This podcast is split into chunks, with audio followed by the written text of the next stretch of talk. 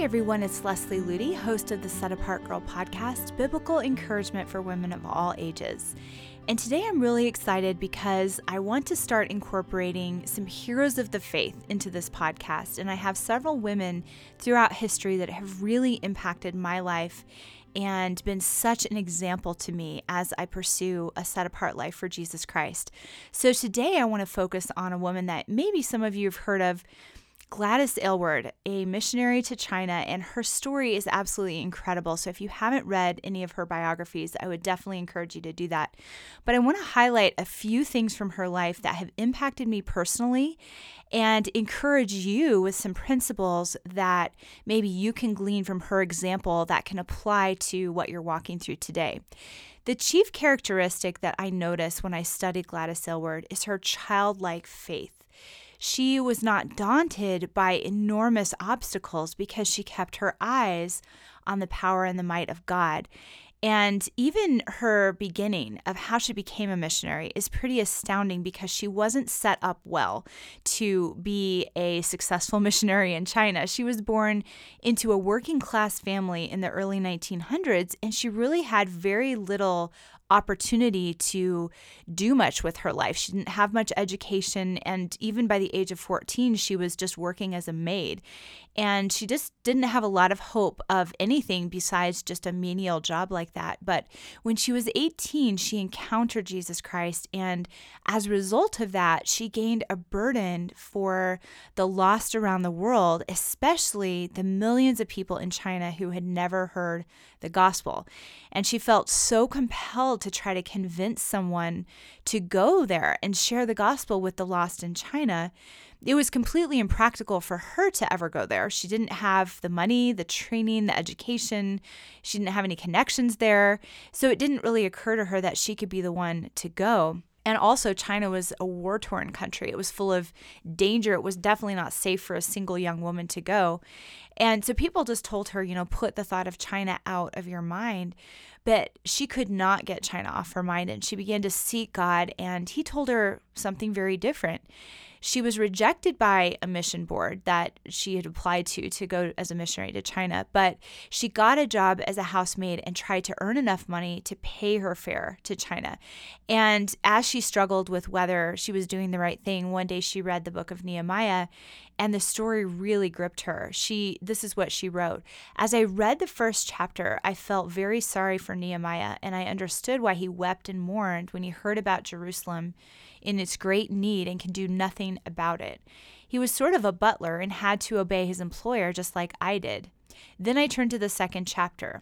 But he did go, I exclaimed aloud, and got up, a strange elation within me. He went in spite of everything. It was as if somebody was in the room and a voice clearly said to her, Gladys Aylward, is Nehemiah's God, your God. And she said, Yes, of course, but I am not Nehemiah. And God responded, No, but assuredly I am his God. And this is what she said that settled everything for me. I believed these were my marching orders. I put my Bible on the bed and beside it my copy of Daily Light, and at the side of that, all the money I had, which is a very small amount. What a ridiculous little collection it seemed, but I said simply, Oh God, here's the Bible about which I long to tell others. Here's my daily light that every day will give me a new promise. And here's all the money that I have. If you want me, I'm going to China with these. So, what a bold step of faith for a young woman who had no support, no money, and no hope in the natural world of getting to China. But she worked tirelessly. She saved every penny that she could, and she managed to scrape enough money together for a train ticket to China. As she was advised not to travel there by train because of the, the wars and the fightings along the route, and there was no guarantee that she would even get through. But she saw beyond all the obstacles because she fixed her eyes on the enormity and faithfulness of her God, just as Nehemiah had done. Now, if you were to study the journey of her trip from London to China, that could be a book in and of itself. And just just getting there alone, she faced so many obstacles, so many challenges, and at times she actually barely escaped with her life. But she knew so clearly that God had not brought her this far to forsake her now, and she continued to look beyond the obstacles, knowing that she would make it to China. It reminds me a lot of Hudson Taylor. When he was sailing to China, he was nearly shipwrecked on an island of cannibals, and he declared against all odds that he would reach China by the power of God, and miraculously, he made it there. And Gladys Aylward had the same attitude. Whenever she faced extreme difficulties and impossible roadblocks, the unbending response of her soul was like Paul's when he proclaimed, None of these things move me, nor do I count my life dear to myself, so that I may finish the race, race with joy in the ministry which I received from the Lord Jesus to testify to the gospel of the grace of God. In our town there's a an insurance company that always puts these little sayings out on a sign near the road and this week their sign says obstacles are the things that you see when you take your eyes off the goal and in reality, I would say for the Christian, obstacles are the things that you see when you take your eyes off God. It's not just having a goal that keeps you from being intimidated by obstacles. It's having your eyes fixed upon a God who is so far above any obstacles. So, whatever God has called you to, you can know and rest assured that He will be with you. And I encourage you, if you're facing any kind of um, calling upon your life that feels daunting, to take your eyes off the obstacles and fix them upon your mighty God, just as Gladys Aylward did. And he will be faithful to you just as he was faithful to her. Another characteristic with Gladys Aylward and her childlike faith is that she wasn't pushed around by fear, even though she faced amazingly frightening situations. While she was on her way to China, one of the most incredible obstacles that she faced was that she was kidnapped and detained in Russia by corrupt government officials. And she was sort of stuck in a hotel room without her passport, unable to get away, and she was trying to figure out how to escape. And a Russian man tried to force his way in, and she told him, You can't come in here. And he basically said, I'm the master of this hotel. I can do whatever I want. And this was her response no, you cannot. You may not believe in God, but He is here. Touch me and see. Between you and me, God has put a barrier. Go. The man stared at Gladys and shivered, and without another word, he turned and left. And that is an amazing story because she was a very small woman and he was a very big man, but he was not allowed to touch her because she had such a faith in God's protection. And several years later, after she was living and serving in a small village in China, she was actually asked by the governor of that that region to come intervene in a prison riot at the men's prison.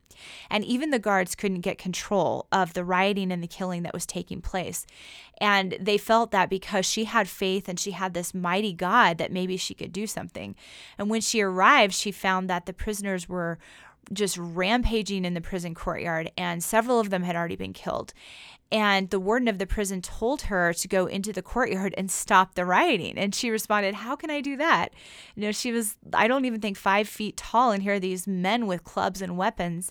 And he replied, You've been preaching that for those who trust in Christ, they have nothing to fear. And that settled it for her. And she boldly entered the courtyard, asking God for his strength and protection. And as she commanded the men in the power of God to stop and to put down their weapons, incredibly, they obeyed. And they returned to their cells. And everyone in the village saw the amazing power of God. And the people began to call her a nickname, which means virtuous one, it was called Ai-weh-deh is how they pronounced it.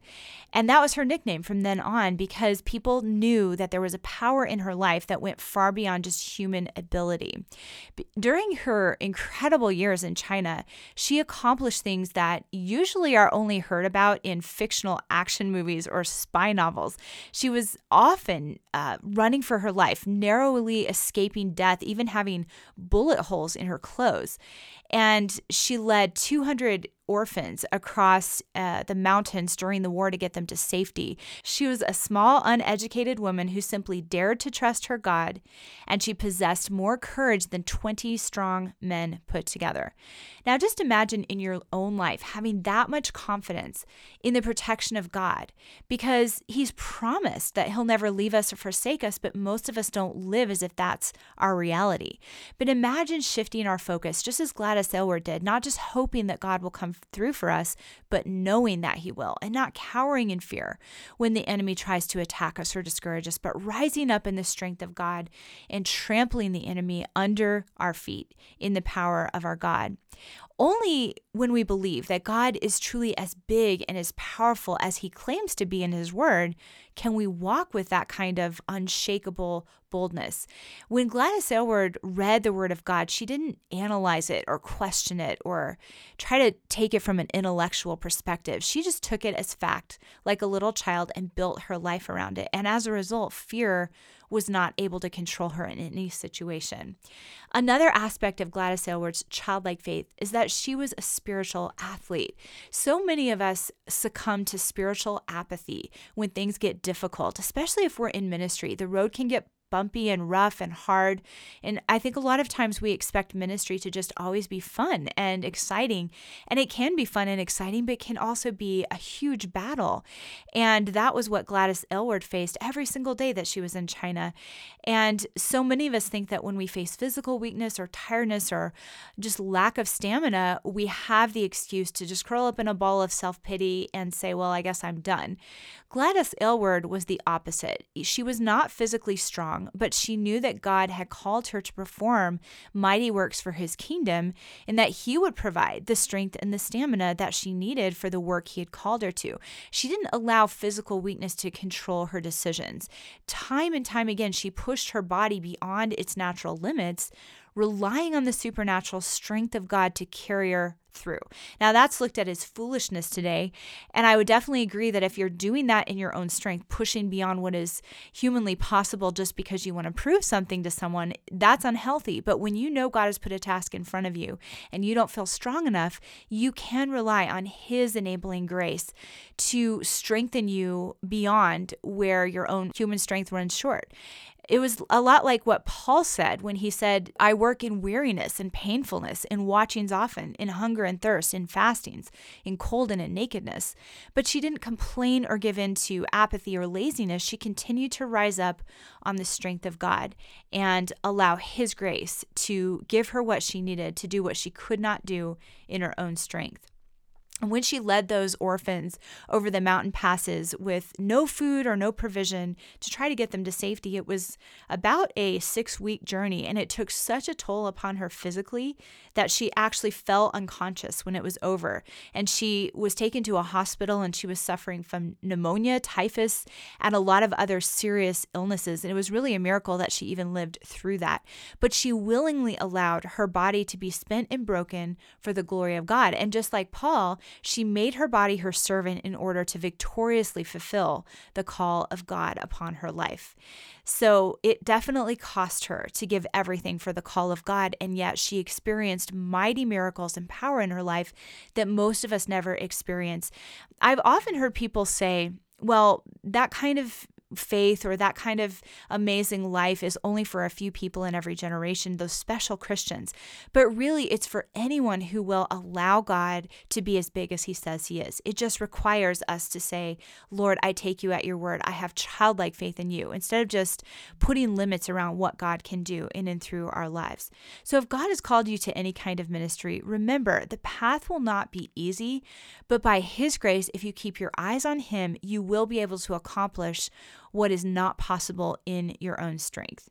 Now, Gladys Aylward's faith in God may seem even foolish or impractical to many people, but because she dared to trust God and take Him at His word, she really did live one of the most conquering, victorious lives this world has ever seen. Think about this. When we want to impact the world for eternity, we don't need a long list of human worldly qualifications. The only thing we need is an immovable, unshakable, rock solid faith in our amazing God. I'd like to finish with a couple great quotes from Gladys Aylward. Towards the end of her life, when she was talking about the work that she had done in China, she said this I wasn't God's first choice for what I've done for China. I don't know who it was. It must have been a man, a well educated man. I don't know what happened. Perhaps he died. Perhaps he wasn't willing. And God looked down and saw Gladys Aylward and said, Well, she's willing. I love that. She had such humility and she really believed that she really wasn't the ideal fit for what she was called to, but she had that willingness and that's why God chose to use her. Another quote that I love that I think can really encourage any of you who are thinking about stepping out in any kind of ministry. She said this If God has called you to China or any other place and you are sure in your own heart, let nothing deter you. Remember, it is God who has called you, and it is the same as when he called Moses or Samuel. So I hope you're encouraged by Gladys Aylward's story. If you'd like to know more about her, grab one of her biographies because she was an incredible woman of childlike faith in an amazing God, and reading her story can strengthen and encourage you and give you strength to step out of your comfort zone and respond to the call of God on your life, whether it's simply teaching a Sunday school class or serving in a ministry or going overseas. You can know that He will never leave you or forsake you. I hope you've enjoyed today's podcast. If you'd like to know more about victorious Christian living and learning how to truly change this world for Jesus Christ, becoming grounded in the Word of God and in truth, and letting gospel centered living overtake your life, I encourage you to visit our website, braveheartedchristian.com, and consider joining us for our Bravehearted Personal Discipleship Program. It's a 100 days of intensive spiritual training that can change your life. I pray you have a blessed and Christ centered week.